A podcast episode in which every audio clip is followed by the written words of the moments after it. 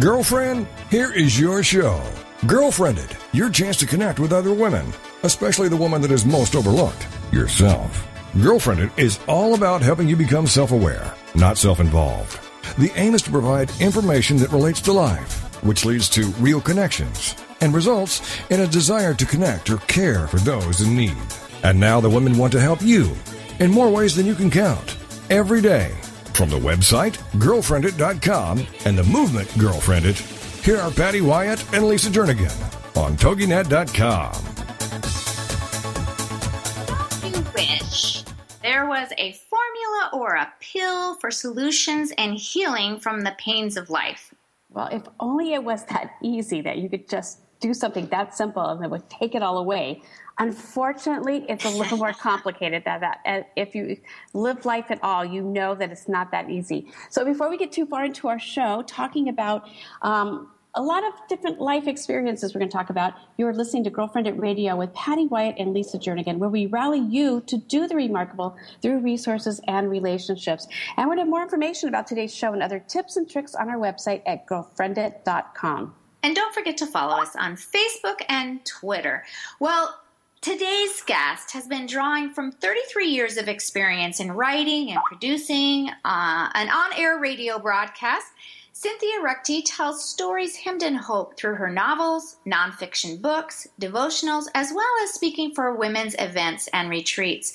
Her books have been recognized by so many awards, and she has a total of 15 books on the shelves right now, with more being contracted.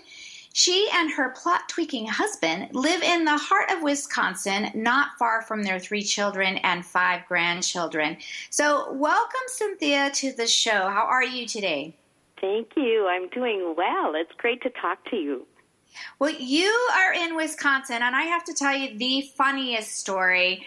And whenever I, I say anything about the funniest story, it means that I won't be putting Lisa in her best light. Oh, great. um, great. one time when we were in Wisconsin, um, for whatever reason, Lisa had looked at what the weather was going to be like, and she, I am known to be a minimalist and pack. I, I used to work in the airline industry, so I mm-hmm. would travel quite often. And I would put just the minimal amount of things in my bag. Whereas Lisa would have, you know, shoes for every outfit. And of course, then I would borrow her shoes because, she, you know, she has it there. So why not right. use it? But um, this particular trip, she brought not only like her London fog, um, she brought long underwear. oh yes. and I can't tell you, coming from Arizona, the fact that she has long underwear that is comical. But the fact that you would pack it, because it's not like we were going skiing. We were going to speak right. in, you know, in hotels, in the conference rooms. So, right. So she's, yeah, she's layered up. And she, once we're inside, you know, 110 degree, you know, heated conference room, uh, I think she realized the humor in her long underwear. So, Lisa, I'm sorry. I had to share that story. You are so not sorry. And I, where where we live, we're we're tending to um, not use the term long underwear. Now that we can learn use the term leggings, it's still long underwear, but that's what we'll call it. okay, that's good to know. Leggings. I, I know when I, I was in Ireland recently, and we would say pants. And apparently, when you, I would always say grumpy pants. And my niece goes, Patty, it's grumpy trousers because oh. here oh. pants means your undergarments or your underwear. So apparently, oh. underwear is not like the cool thing to talk about anymore. So leggings and trousers, it is. that sounds good. so, how are you in Wisconsin? And do you really eat a lot of cheese? Is that all just a myth? Oh my goodness, we eat a lot of cheese, and we're we're supporting the dairy industry, and I think my husband is is involved in leading that that um, effort that he wants to personally support the dairy industry himself with cheese. But yes, we do eat a lot of cheese, and that's partly because we make a lot of great cheese in Wisconsin, and and uh, there's never a lack of that. That's true. We're in on one of those days that kind of looks a little dreary and drippy. Um, it snowed last night, but that all melted away, and now today it's just one of those days when the trees are getting feeling bare and the sky is all gray and it's misty and cloudy and so all the sunshine has to be inside. So that's what we're concentrating on today. Well, we won't tell you that we're like trying to stay under 100 degrees today. No. Oh. Um, it, it's painful. But I bet you Lisa has her leggings ready for it if it gets below 100. So, so we're they good. are ready. They are ready. So we have to tell you, Cynthia, you um, you are amazing just by everything that we're reading about you. And I have to tell you, this morning I was on Pinterest looking at all your fabulous quotes and everything about your book. So I have to ask you, uh, for whom did you write your new book, Tattered and Mended? Uh, the first nonfiction that I wrote, I've been writing both fiction and nonfiction, and the first nonfiction that I wrote was called Ragged Hope Surviving the Fallout of Other People's Choices. And this book came along in a way as a complement to that. They're not necessarily a series at all, but it's kind of a complement in in the taking a look at that idea that really every one of us is broken or shattered or bruised or or wounded in some level. And if it's not us it's somebody that we care about deeply who is. So that issue that kind of an issue of being shattered or, or tattered on the soul level where we just feel shredded by what life has handed us or what people have done to us or by the circumstances that we're facing, whether that's financial or physical, um, medical, relationships, emotional. Uh, the, most of us know what that means when we use a term like a, a tattered soul or a wounded soul. And as I was taking a look at that concept, I, I realized that you know in the fashion industry we've kind of come to this place where tattered has become uh, more expensive tattered equals more expensive or more costly or it's everybody's after it that's what we want and i wondered and and started to really study and investigate and listen deeper to people to see that what what we've kind of been saying is that people are tattered. And if that's going to be the case, then let's make tattered fashionable because we can swallow that. We can mm-hmm. swallow that. We can be comfortable with that with ourselves if we just realize everybody's broken. So we'll make that fashionable. But instead, God invites us to mend. And if we don't come past the place of realizing that we're all broken and come to that invitation that He offers us to mend, then we've missed that very important step. And we've missed that call from God, that invitation from God into his mending room. So I began this idea of writing this book for for honestly any of us, whether we're currently wounded or there's a wound from our past or there's someone that we care about. Sometimes that means that it's so bruised that it feels like that it's an excruciating pain that nobody can touch, including God, or that we're broken beyond repair. And and I believe that's that's not the whole truth, and we need to know we don't have to just live with it as our lot in life.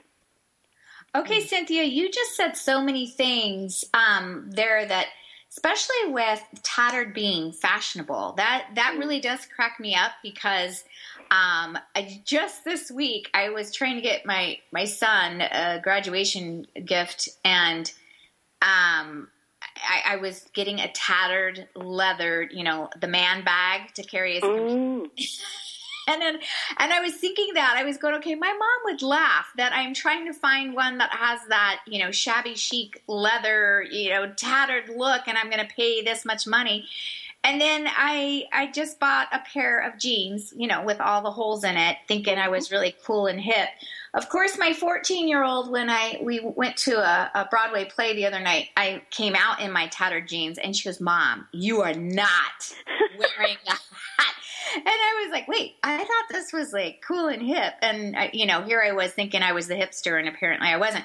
Mm. But the fact that we as people are tattered and that is fashionable, I, mm. I think that's so interesting because Lisa and I have been having these conversations going, why is it that we're, we're having that victim mentality and it seems to be cool? Like we're not getting beyond the victim mentality we're kind of staying there rather than being victorious in Christ, like you said, it's almost cool to talk about my woes and my issues and um, and be stuck. So we we're going into a commercial break in just a couple of minutes. So tell us a little bit more about um, that fabric and and using it as an allegory and and where um, just some examples of how you can get out of that tattered, stuck, you know, victim mentality. I'm one of those people that I like the shabby chic look too. I, I like a tailored look in some things, and I like shabby chic in decorating. And part of what appeals to me in that is seeing the things that have been repurposed or reclaimed.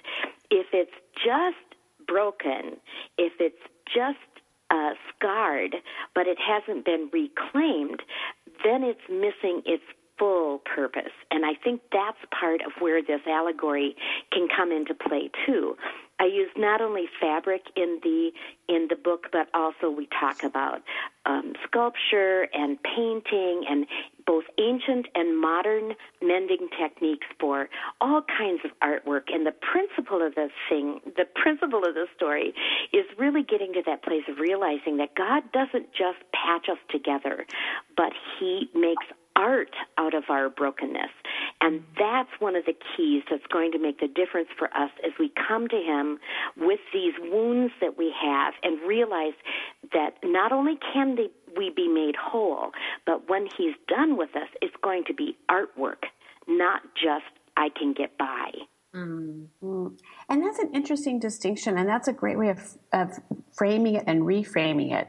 And we almost have to see it that way instead of looking at it because we can be so hard on ourselves and, and letting um, that tatteredness kind of define us and kind of dictate our future going forward so instead true. of going, okay, God wants to he wants to take something and make it beautiful and and you know create this art out of that if we will allow him um, and give him the control instead of us trying to control it and trying to you know fix it ourselves and find a, a, fast way to fix it. That's what we generally want is a quick way mm-hmm. to fix something so we don't have to deal with it and think about it. So great way of framing it. So we're going to take a quick break and we're going to come right back and continue this conversation of you know how do we take the tatteredness and let god truly heal those places? We'll be right back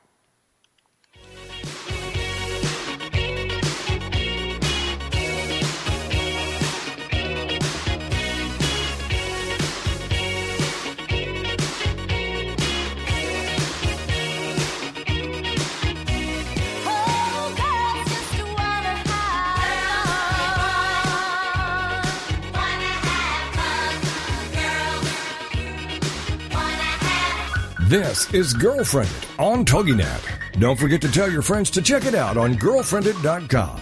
It's time to discover it, connect it, propel it, Girlfriendit. And we'll be right back with more Girlfriendit Radio right after these.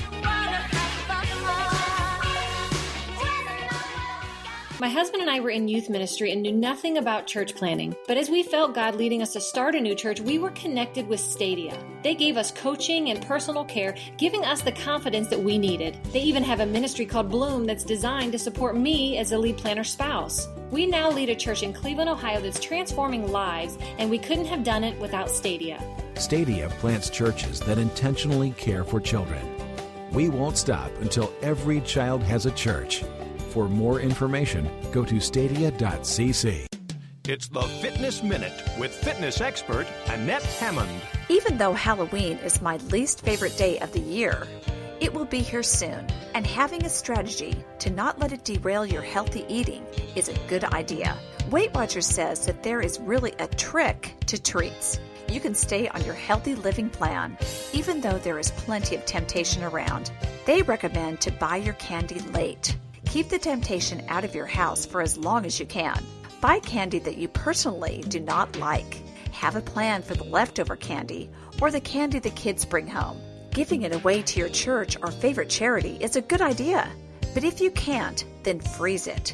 It takes a while to eat a rock solid piece of candy. Forgo the temptation to eat high calorie, low nutrition candy and stay on track. I'm Annette Hammond. To hear more fitness and weight loss tips, visit our website at AnnetteHammond.com.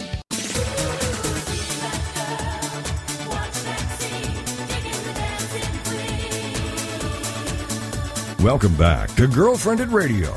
A chance for you to let your hair down, curl up with a mug of whatever you love, and have some nice girl talk. It's Girlfriendit, the radio show on TogiNet.com. And now back to the show with your hosts, Patty and Lisa. Anyone who has been battered and bruised by the storms of life, um, we, we've just been talking in this uh, last segment before our commercial break with author Cynthia Ruchti, and she has penned her new book, Tattered and Mended The Art of Healing the Wounded Soul. And, and just talking about how so many times, you know, it's, it's become this the, the fashion statement to, to be tattered, even through our, our fashions and even just as individuals. And Cynthia, you write about the practice of sashiko. I think that's how you um, pronounce it. Mm-hmm. But other decorative mending techniques, uh, what do these practices symbolize to you? I love taking a look at these word pictures of how the mending techniques from from centuries ago and modern modern days have uh, create this something that I can wrap my mind around, some way I can understand, and hopefully others will be able to too. That idea that artistry has been God's calling card from the beginning of creation. We see it everywhere, and we see it in these some of these ancient mending techniques, like the Japanese technique of sashiko, and boro is another one that they have used. There are one of the fabrics that was most in use, especially with the the working class people, um, in ancient times, hundreds of years ago, and even today, is indigo because that was plentiful. A dark cloth, usually, and pretty sturdy, very sturdy, but every once in a while, just because, well, quite often because of the ravages of just daily life and ordinary living and the, the hardworking people who were using these garments for their, in the fishing industry, they had fishing coats that would protect them as they worked. Um, there would become holes or thin places or or people could see that their their garment was starting to get thin somewhere and instead of just patching it as we might hurriedly and with those whip stitches to just get it done and which we know that patch will hold for a while and oftentimes then will have to be repatched or the patch itself will let go.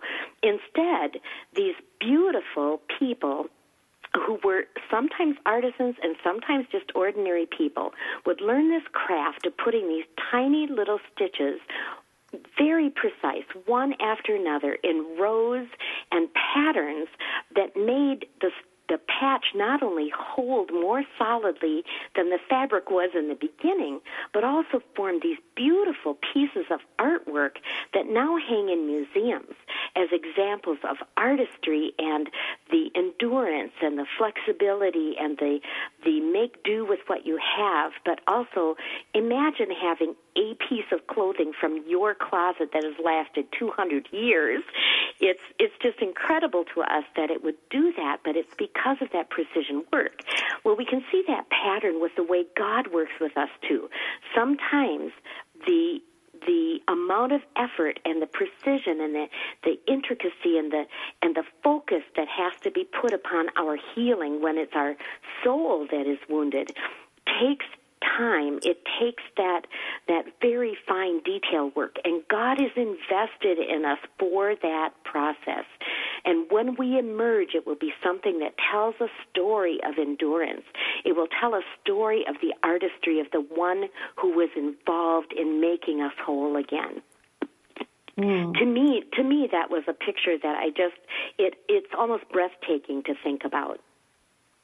Well, and you know it, that is, and um, I want to see that work because it's like mm. that. We don't want to take the time. It goes back to, I think, so much of our culture, we want these quick fixes and we don't want to mm. invest the time. And if it's going to take um, longer than a day, we're not interested, you know, because mm. we just want this, we want to be over it. And it, and, and, life doesn't work that way. And especially when you talk about a wounded soul, it takes time, and there's there's something there, an experience, or something that's triggered something, and it's like it doesn't just go away quickly. And so I love that analogy of just the mending and the tiny stitches and the detail, but what emerges is this, like you said, art form that it's still hanging in museums hundreds of years later, like you said, because it's endured the test of time. And, um, you know, going back to like you guys were talking about earlier, the fashionable thing, we, we almost, we, com- we start comparing our stories and, you know, and, and we stay in those places of, um,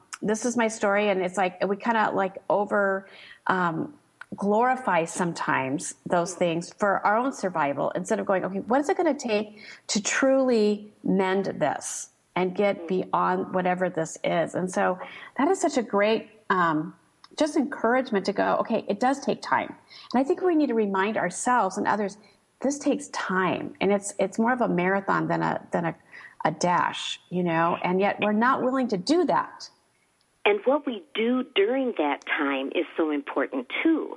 We're either going to create an atmosphere in which that healing can happen well and solidly and surely, or we'll create an atmosphere in which healing is more difficult to take place. Any kind of a, a medical profession knows that the atmosphere for healing is one where there's no room for infection, where it's clean, where the wound is cleaned, and the and the um, the, even the atmosphere in the room itself, all the people who touch that that patient while they're uh, trying to do the repair work that needs to be made, whether that's stitching up an open wound or taking care of a burn, it all has to be. They intentionally make that atmosphere such that it is free from the germs that could infect it and prevent that healing from happening. We do the same thing in relationships. We do the same thing in emotions too. We either are poisoning the uh, the chances for that wound to heal, or or making it worse, or sabotaging that healing effort, or we're doing the things that are going to help the healing along. Sometimes, as you say, we were, we're rehearsing our story, or we're rehearsing our regrets, and we fail to rehearse hope, or we're hanging on to resentment about what happened to us, and the healing can't come because we're continually poking at that wound or or adding um, uh, the acidic things to that that will make it sting more instead of coming to this place where God invites us to be into His mending room and we let Him do the work. And part of that work is to stop resisting what He's trying to doing to do is is letting go of the bitterness, is letting go of the unforgiveness, so he can do what he wants to do in us and bring about that wholeness. And you use a phrase um, that I really like, hemmed in hope. Mm. Um, and that I just I like that analogy. It's just kind of you see the stitch work, you know, that just like stitch by stitch. It's not. It's a process um, of, of, even receiving that hope. Can you just kind of kind of expand on that? Just you know, because it is really is a process. It's not a quick fix. It's not a one time thing, and it really is. Jesus has to come into the core of it to allow the healing to to happen. So, um, explain kind of that term a little bit more. I've adopted that as my tagline now for everything I do, whether it's fiction or nonfiction, whether it's speaking events for women, is that idea that I tell stories hemmed in hope. I believe that if we're hemmed in hope, we can't unravel. Uh, the word picture that came to mind with that was when I was a, a beginning seamstress. I use that term loosely, but I used to sew my own clothes way back way back, way, way back. And I taught myself how to do that. So that meant that there was a lot of trial and error.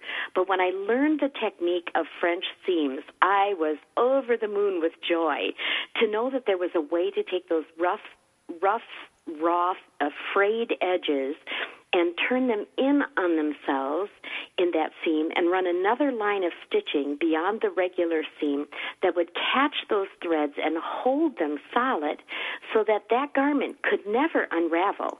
It was hemmed again. There was another line of stitching hemmed in hope.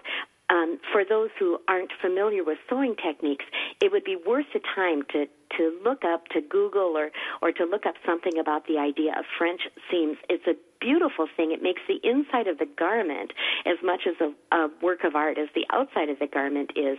But more than that, it prevents those those frayed threads from from fraying all the way through to the to the seam and then a gaping hole and then the garment is useless anymore unless it's mended. So there's that that comes into the picture of of this hemmed in hope is that we we have our ragged edges. We know we do. We have those frayed spots in us. All of us do and some of us more than others because of what we've gone through. But there but God's purpose and his intention he has he has put those pockets of hope all over his word. And his intention is for us to be hemmed in hope so we can't unravel no matter what happens to us. That's one of the word pictures that comes into kind of, kind of set the stage for the kinds of things i write. I've been overwhelmed by the wealth of uh, the wealth of his teaching of God's teaching in the Word that talks about hope, and that's His desire for us. We oftentimes set that aside and think that that's that's beyond us. We are hopeless. Our particular situation, compared to everybody else's, ours is the one that's hopeless and beyond hope. And he's saying that's not true. There, he has hope for all of us. Sometimes it seems like it's hiding somewhere, but we he enables us by the power of his spirit to dig until we find where it's been hiding. Well, and that's such a beautiful word picture. And, and as I'm listening to you, I'm kind of thinking it's like there's a lot of time and energy and work that goes into, like you said, you know, hemming and um, and the stitching and the fine stitching. And we don't want to take the time. So it, it really goes, we have to put the effort and we have to have the desire to want to find the hope and kind of be on that journey of discovery and, and learning and understanding. And so it really, we have to look at ourselves and go, how badly do I really want to embrace hope? Or do I want to stay in kind of a fashionable, tattered state and make excuses and go, it's okay, and maybe I don't need to, you know, and it really goes back to where is our heart in this and how badly do we want to be healed? How much do we want to allow Jesus to come in, allow him to start stitching places and, and, and doing the mending? We just appreciate you so much for joining our show and just reminding us of the hope that and healing that is found in Jesus and that we all have this you know, carrying some tatteredness in our life, but we don't have to let that define us. And there is hope. So we want to encourage our, our listeners to, to get your book. We'll have more information on our, on our website and how to find you. So again, Cynthia, thank you for joining our show and, and just sharing your heart and, and your work. We're going to take a quick break and we're going to be right back. Thank you.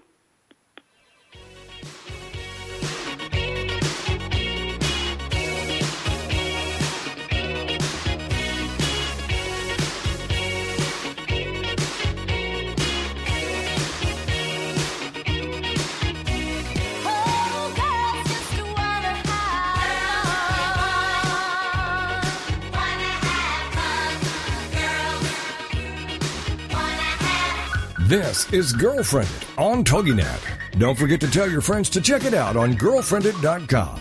It's time to discover it, connect it, propel it, girlfriend it. And we'll be right back with more Girlfriendit Radio right after these. We were thriving in a youth ministry when God clearly called us out of our Bible Belt comfort zone to plant a church in California. Stadia's 90 plus percent success rate gave us all the confidence we needed. They also cared for us through amazing support networks to encourage us, like Bloom, a one of a kind ministry for planters' wives. It's here I find deep friendships with like minded gals who want to change lives. Stadia plants churches that intentionally care for children. We won't stop until every child has a church. For more information, go to stadia.cc. It's the Fitness Minute with fitness expert Annette Hammond. Walking is one of the easiest ways to stay fit. A long term study published by the American Heart Association indicates that women who walk two or more hours per week have a much lower risk of stroke than women who don't walk for exercise. Researchers found that walking for two or more hours per week resulted in a 30% lower risk of stroke. Walking at a brisk pace for three miles per hour or faster translates to a 37% lower risk of stroke. Remember that being active is essential to promoting cardiovascular health, and walking is a simple way of achieving physical exercise. So put on those athletic shoes and sunscreen and head outside for an exhilarating and beneficial walk. For the Fitness Minute, I'm Annette Hammond. To hear other fitness and weight loss tips, visit our website at AnnetteHammond.com.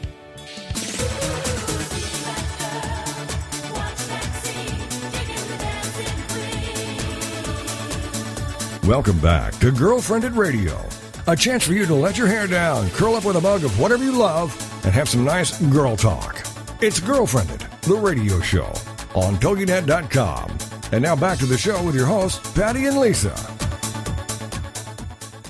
Well, Lise, for two people who have never taken a sewing class in their life, actually, I did one time. Um, I think I was in fifth grade, the summer of fifth grade. My mom thought I was going to be a seamstress, apparently. Um, that was really interesting how Cynthia just took the whole hemming and tattered and be able to um, have that skill and and interweave it into um, the the hymn of healing and hope, and uh, that was just unique. And joining us now, we have author and speaker Emily Rose Massey. Emily lives in St. Louis, Missouri, with her husband and son, who she gets the joy and privilege of watching grow up as she works from home as a freelance writer. She is a contributing writer to IBelieve.com Start Marriage Right, and Family Christian as an affiliate reviewer and blogger of new products. Her writing has also been featured in Lifeway Women's Journal, Devotional Magazine, and Shattered Magazine. Her latest book is Yielded in His Hands Becoming a Vessel for God's Glory. So, welcome, Emily Rose. How are you today? Hi, I'm doing great. Thanks for having me today. Okay, so I, I love it that um, you uh, have this obviously this passion for writing, and tell us how old is your child? Um, he just turned a year old a couple weeks ago. Oh, okay. Yeah. Because I, I always am always intrigued when um, women stay at home and write uh, with three kids in the house, I'm like, okay, like maybe at midnight. yeah, I know. Trying to find the time. That's why I use nap times to my advantage. Um, but yeah, now that he's a little older, I mean, of course he is getting into everything, but whenever he's sleeping, we're good. then you're good. Well, so what inspired you to write your testimony, testimony basically in, in book form? Um, I have always loved to write ever since I was a little girl. Um, I used to write short stories and poems, and I just always had a desire to write a book. I, I it was just one of my life goals, one of my life dreams um, as a little girl that I would one day write a book, but I had no idea what that would look like or what it would be about. And about five years ago, um, in 2010, I was sitting in church listening to a sermon um, and the, the pastor was talking about God as the potter, and he was using Jeremiah 18, um, where, um, you know, uh, God tells Jeremiah to go down to the potter's house. And so he was using that um, to show how God molds us and how we um, are placed on the potter's wheel. And something about that story just really stuck with me and the Lord just really impressed upon my heart that that's what He wanted me to use as a basis to tell my own story. And so I, I sat on that that idea and that you know that tug on my heart for probably about three years before I actually sat down to write it. Um, you know, I had outlined it and things like that, but really it was it was just that sermon that really sparked it. Um, and then through over that course of those five years, the Lord just kept prodding me and prodding me with just different women that I would either hear on the radio or hear at a women's conference or something like that who had done the same thing. They had written a book um, sharing their testimony and their, you know, their story of healing, deliverance, freedom, what, whatever that looked like. And so he he used that to to really hint that you know I want you to do this, and I had just confirmation after confirmation. Um, and I finally sat down to write it in 2013, and it came out um, in February of of uh, 2015. So it's been about well and we talk about the process of writing like you know patty alluded to it's like you have kids and it's like for us it's just you know it's so easy to get distracted when you sit down to to write something and to, to stay focused and it's like okay really where am i going with this? God what do you want me to say? And how's it going? How was the process of writing because we hear this from so many authors it was you know very therapeutic. It was you know some discoveries um, there's discovery piece to it. How did you find the process of writing for you for me since it was my own story obviously i didn't have to come up with any content or you know make any characters or anything like that up um, but for me the process was a healing process um, as i would outline um, and I'm more of a linear writer as when I tell my stories, I like to start from beginning to end. So it had a very linear uh, way of, of when I was a child and just through that through school and college and, and when I met my husband and on. But um, the Holy Spirit would just bring all of these things to my remembrance. And it's not like I had forgotten, but He just would really highlight different things and through that, it, it just was a healing process for me. It was it was just a release um, of of maybe some things that I was holding on to, um, you know, from my childhood or just you know just pain that that I thought that I I'd gotten over, but mm-hmm. um, just through just revisiting that and tell you know telling the story, there was healing, and on top of that, there was a new level of worship. Um, just as a, you know, having a grateful heart, a thankful heart that I'm no longer there and to see, like, to, you know, as I read through and proofread and have others read, you know, to say, I'm not at that place in my life anymore and praise God, look where I am now. And just, just created a, just a thankful and a grateful heart, definitely, by the time I was finished and, you know, read through it a few times. And that is that is great to see. Once you can kind of sit back, you've, you've done the process and transition, and you were, you know, fortunate to be able to put your story down in words, which a lot a lot of people don't, you know, because either they feel inadequate or they just they just don't take the time to do that. But then, as you look back through your story, you can just see, you know, we've been talking about the sewing analogy, where it just God has weaved certain threads through your story, and and you know his thread of I, he was there. He was there. Yeah. He was there through all of that. Mm-hmm. And just like you said, emerging on the other side of going, I am so grateful. I see God in a whole new lens. I see my story in a whole new way. And I see that God really was there in the midst of, our, of the pain of my story. Um, I, and I think that's such a great way. Like you said, I came, I came out of it more leaning into worship and more grateful. I think that's mm-hmm. such a, a, healthy place to be. Yes, with definitely. all of that. So, how have you found that you've been able to encourage others through that, through your story? Because our stories are powerful, and you know, and and just, I think when we start sharing our stories, we feel like I'm not alone, and other people feel like, okay, somebody understands, and it's like, it gives us permission, and but to encourage each other, though, God, don't stay there. Let's let's allow God to heal and mend through that. Yeah, definitely, and that's something that I encourage a lot of women mostly. That's where my story uh, relates. Obviously, I am a woman, but that's uh, the experiences that I had with my childhood and how I related with my dad and not having a really strong father figure. Um, he was there physically, but um, but not really emotionally there for me. So feeling that void in my heart and so relating to women who may have experienced something like that and how that affects their uh, view of God and how a lot of people struggle with seeing God as, you know, just their father and, you know, just Abba Father, that he, he loves them and cherishes them. So encouraging them to, to find that part of their story that, you know, that they may not want to visit, but, you know, God is using that and, he, you know, he's, he wants you to find somebody that's going through something that you have gone through or going through and be there to let them know they're not alone.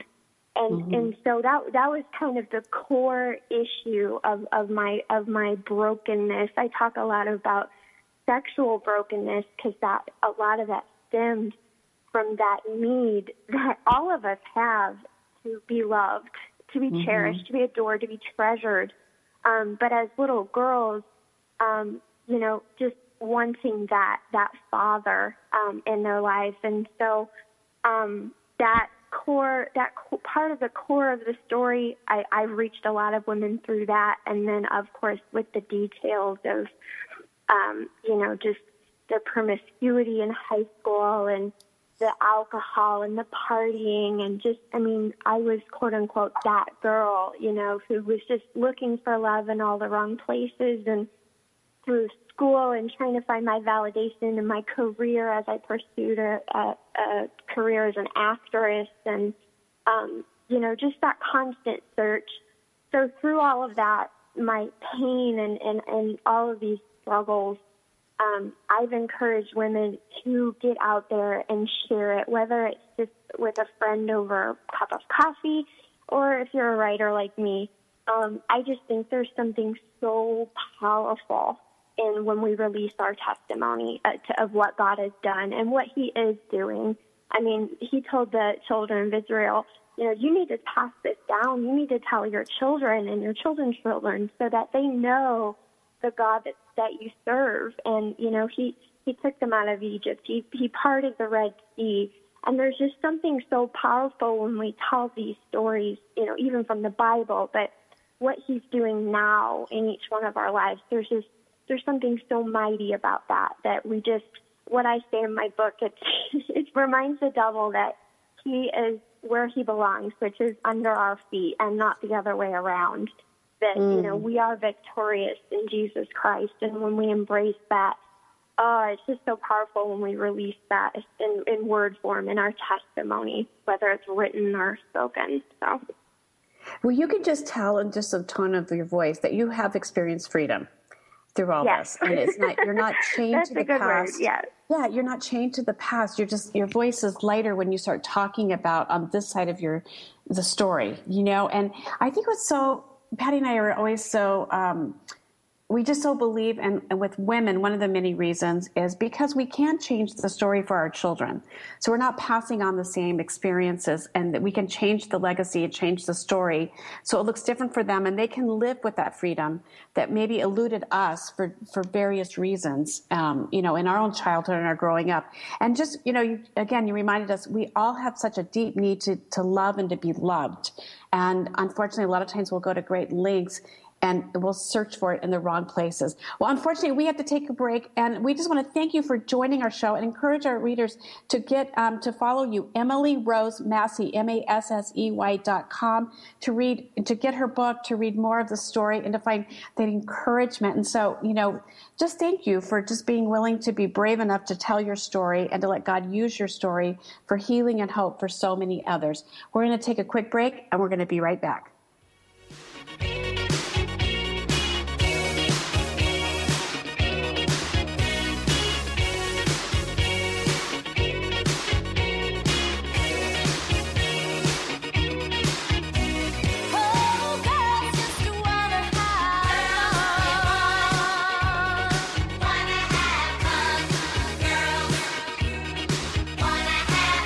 This is Girlfriendit on TogiNet. Don't forget to tell your friends to check it out on girlfriendit.com. It's time to discover it, connect it, propel it, girlfriend it. And we'll be right back with more Girlfriendit Radio right after these. My husband and I have always wanted to plant a new church. After 10 years, God finally affirmed that in us. We thought we were on our own. We never imagined that there was an organization that could partner with us. That's when we got connected with Stadia. They have incredible systems in place to support our family, including a network designed specifically for me, the spouse of a church planter. We could have never done it without Stadia. Stadia plants churches that intentionally care for children. We won't stop until every child has a church. For more information, go to stadia.cc. This is the TogiNet Radio Network, broadcasting quality programming to the world. Have you heard? The pages of American Patchwork and Quilting magazine come to life on our new weekly online radio show, American Patchwork and Quilting. Join Pat Sloan, our blogging and quilt designer host, as she talks about the latest trends, ideas, and inspirations. Her guests include quilt pattern designers, authors, quilt shop owners, and our editors, all quilters, just like you. Call in with your questions. Get quilting tips from industry experts. Learn about free patterns. Hear behind the scenes stories from our magazines American Patchwork and Quilting, Quilt Sampler, and Quilts and More. Get the scoop on free stuff. and find out more about the best independent quilt shops in North America. To listen to a live show, tune in Monday at 4 p.m. Eastern. Just log on to allpeoplequilt.com slash radio. To hear past shows, go to iTunes and search for American Patchwork and Quilting Radio. We hope you'll join us because we know that quilting changes everything.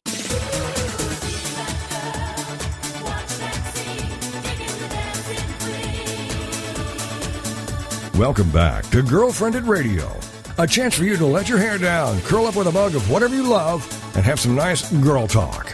It's Girlfriendit, the radio show on TogiNet.com. And now back to the show with your hosts, Patty and Lisa. Well, welcome back. We have been uh, just carrying on the show of being tattered and and how God has come along and is mending and there's hope and uh, just God being the potter in our life. And I I have to tell you, and some people have more control over the the changing the chatter in their head. And I know Lisa, you and I have talked about how when you're going through horrific things or you're there with other people as they're grieving and you've just dealt with an entire week um, of a, a, very good friend that passed away on a motorcycle accident. And I know it, it leaves you feeling helpless and uh, you continuously are, are craving the hope and you want the right words to give to others. And I know for me, in, in this time of, of grief that you're going through, I have a tendency to um, just say inappropriate things and try to find the humor in all of it and I wouldn't expect anything less from you. and and sometimes through text messages it's hard because we we throw things out there and then you know the other person person is in a situation which you were where you're surrounded with other people and so you're getting kind of a short text which you're having to cipher and go, okay, was that a curt text? Is this, you know, not the place to, to give my sick and inappropriate comments? But um, I, I, couldn't help when um, Emily was talking about the potter. Once again, the, the chatter in my head that starts, this was probably a decade ago, and you and I were doing prison ministry, and I, I believe we were in Texas, and we, it was a point where there were some things going on in your life. And as the team going into the, the prison, we were all supposed to be in the back of the room and practicing this Potter play that we were putting on. And it wasn't really a play, it was one of those creative dances. And because you can't bring any props into the prison, all we had was a roll of toilet paper. And um, we had two beautiful ballet dancers wearing their all white, just talking, you know, it was expressing the cleansing of the potter. And um, they had this white tutu and they, they looked beautiful. Well, because all the, we were in a room full with all the, the inmates and they are all are in, in white. So they all are matching. So it was a sea of white in that room. Just a sea of white, which is interesting because because most of the prisons we've gone into um, as guests, not as. Uh, I'm glad you. I'm glad you clarified that. But they usually wear orange. But this particular prison, they were all in white, and so we were supposed to be the, the mended, the tattered, the wounded, and the broken. We were representing that in this expressive dance. And so that was our bandaging was the, the, the rolls of toilet paper. So at one point after we had been practicing, um, you apparently were taking a phone call because you were going through some some you know things that were taking place and you miss the part of when we were all supposed to go down into the back of the room. And then the plan was for us there was about 10 of us to walk down the aisle and we were we had the bandage from this roll of toilet paper all over our hands and our faces.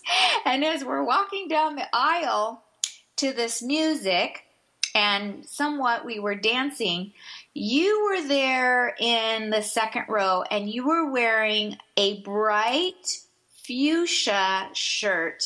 And so you stood out like a sore thumb in the midst of the sea of white. And as I was walking, and I had a wounded toilet paper bandage um, over one of my eyes, and I just I looked at you with my one eye, and you and I got the giggle as I was coming down the aisle. And so as we got up on stage and we are doing this performance, every time I twirled, every time I did, I wish I knew some ballet terms right now. Plie or whatever. Yes, yes.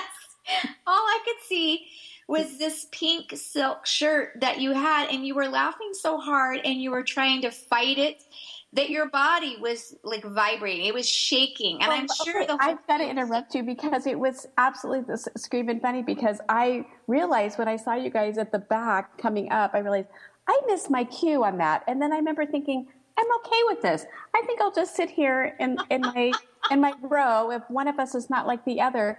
And I just remember giggling watching you guys come down the thing. And I remember what the, one of the gals I was sitting next to the inmate goes, you're, you and your friend are laughing because we had this, like you said, we had this nonverbal communication going. And um, she's like, Is that your friend? And I go, Yes, that's my friend. And I'm laughing so hard. She goes, She is really a good dancer. And then that put me over the edge even more. And it was one of those things, it was that like communion giggle in, in church, or you're at a wedding or you're someplace where you're supposed to be quiet and something just strikes you funny. And you're trying to contain it, but you can't, and you're about ready to explode. And that was where I was at. I was about ready to explode. And you were up there just twirling and dancing because you had to be in the moment. And I was so grateful I was not up there and that I got to sit there and just watch and, and giggle through it. But you did the Potter thing very well. Well, it truly, like right now, I can get that same adrenaline rush just thinking about it because it was such glee. Like, from the bottom of my toes all the way to the tips of the, the roots of my hair. I mean, my whole entire body was in, it, it was hysterical that from my perspective looking out and there was not one colorful like anything in the pews except your like pink gyrating shirt. Laughing so hard and I, I here I am trying to just memorize my my steps to this dance and you know the twirling and I can barely see because I, I have one of my eye cover, covered up but that was that was the Potter play that I it came to mind when Emily was sharing her her story about the and Potter. that was the chatter that was happening in your head during that, that. was the chatter sometimes I and it goes it goes back to you have to you know it's like just we're talking about life and life experiences and you know the tensions of life and the tatteredness of life whatever form they come in and, you know and in that case you're sitting in a, in a room full of you know inmates that have had horrific things happen or they've done horrific things. And so you're kind of in a unique place that's kind of out of your comfort zone. And I think when we're in those places of grieving, like, like even this week, just being with um, friends, uh, close friends that are, you know, and family that's just grieving, you don't know okay at what point what's appropriate what's not appropriate? How do you appropriately grieve? How do you go into you know and how do we handle situations that are like out of our comfort zone for whatever reason? And i know you and me have talked about and your whole thing is humor which i love. And it was so funny because we're talking about this and you sent me this text this week. I'm in the midst of this and i've been spending a lot of time with family and it's like you know, grieving on my own personal level and then grieving with family through this. And because um, it was a young man that was killed. And so whenever somebody is young and vivacious and full of life and making, and he touched so many lives. I mean, this service tomorrow is going to be over a thousand people just because mm. just the ripple effects of his life. So you know you're in sacred space with people in this and in your own grieving. And you were sending me little texts with little minion mans, and it was just making me giggle, and I loved it. But I'm I'm here getting little minion texts, and then I'm here sitting with a grieving family, and it was one of those. Okay, I have to respond, and I want to laugh, but right now is probably not the most appropriate time. And so I just sent this little quick text going, "I'm with people," and I meant it like I'm with people right now. I want to laugh with you, but I'm with people. And I think you read it like, I'm with people, you know, kind of like, and so it's, I'll go mellow out, Patty. Yeah. Behave. Yes, yes. And so it, then, then you had a different chatter that went in your head because you created this chatter like, okay, was that inappropriate? And I'm loving it, but I can't respond. And so it is interesting how we process life and how, you know, and humor does play an important part of it, but how we also interpret our environment and the conversations around us through our own lens. And so that was just a funny experience this week, you know, from two different perspectives. And, and it's like, I'm so glad, like earlier today, you mentioned that because I'm like, no, I was like, I with people. I want to play right now. And so I think we have to have those conversations. They're good. They're, and they're therapeutic. Because like even being able to laugh with you and share some stories was just very therapeutic. So you know just even when we find ourselves in the those places when life you go i just need some hope or i just need some healing or some mending or whatever that looks like it's like how do we process through that? And how do we enter that journey? And it is different for each, for each person. Well and it goes back to the very beginning um, just asking that question like you wish there was a formula or a pill for these solutions for grief and the, the healing and just from the pain. And, and I do believe that um, God did create humor and being a, that just using that for therapy because if you if you can't laugh through the grief and if you stay in that place of just raw emotions of I can't get out of bed um, it messes with you. And we mm-hmm. know that we have Christ. We can have that joy. He gives us that joy. We're not supposed to stay in that that place, but it, it's really hard, um, especially when you're with other people. Uh, they look at you like you're crazy if if you're laughing sometimes when you're in that that place of grieving.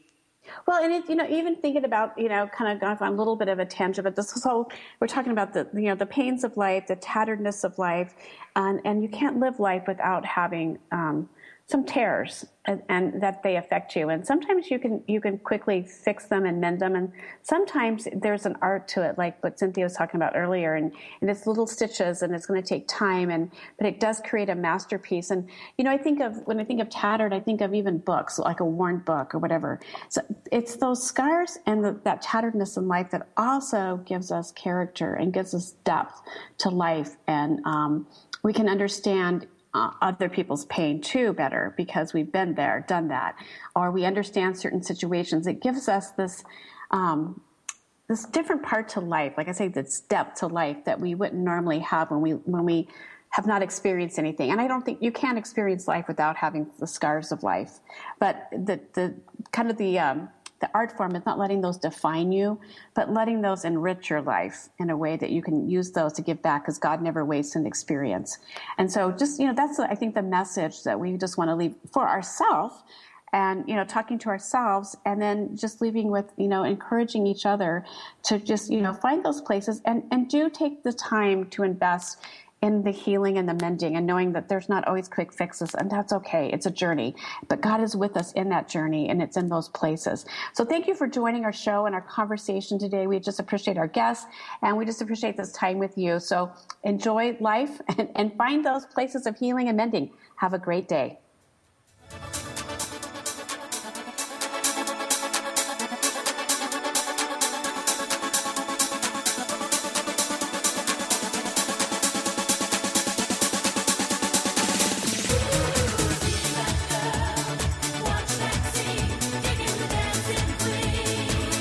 Thank you for being a part of this special program, Girlfriendit, the show dedicated to the most important woman you know, yourself. It's the